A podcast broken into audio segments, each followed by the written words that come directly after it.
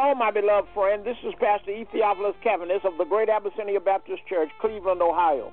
Again, I'm calling to let you know that I'm constantly praying for you and your loved ones. God loves you, and so do I.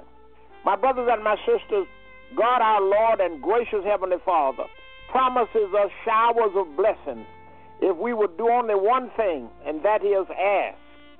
The gratuities of the beneficent Father of the universe submits to us the privilege of communicating with Him for unending needs that will bless our lives and give strength, sustenance, and validity to our living. How many believers miss out on this blessing by not simply adhering to this simple formula ask, ask.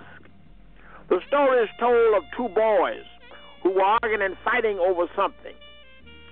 Anthony said to his brother Jonathan, Jonathan keeps taking my stuff. Jonathan said, Well, he won't share. Then Jonathan gets spiritual and says, Daddy, didn't you teach us to share? But he won't, won't ask. Anthony cried. I don't mind sharing it if he would just ask for it and not be presumptuous and just come take it. All he's got to do is ask. The father interjected, Jonathan, ask him. So Jonathan reluctantly said, May I use it? Anthony replied, Yes. All you had to do is ask.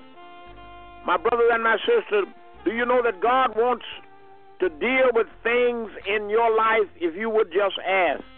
You do not have so many and so much because you do not ask. Matthew 7 says, Ask and it shall be given you. Seek and ye shall find. Knock and it shall be opened unto you.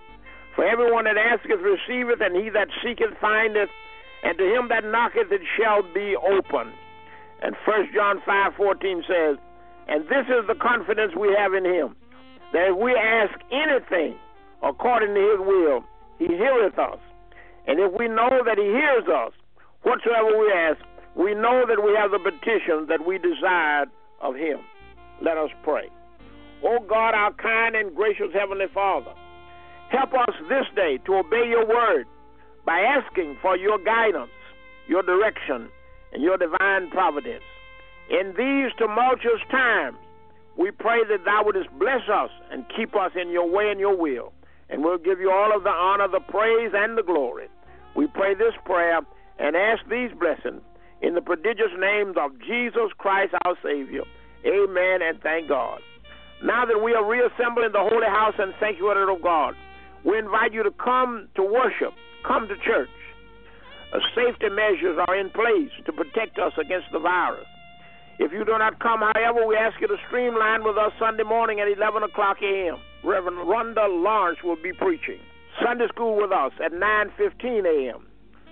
Sister Carolyn Cartwright will welcome you along with Superintendent Claudia Jackson. Bible study with us Wednesday evening at 6 o'clock. Deacon Melvin Hain will greet you, and our teachers and our supporters will be there for you. Until then, we submit that you should be safe, be smart, be vigilant, be well, and be blessed.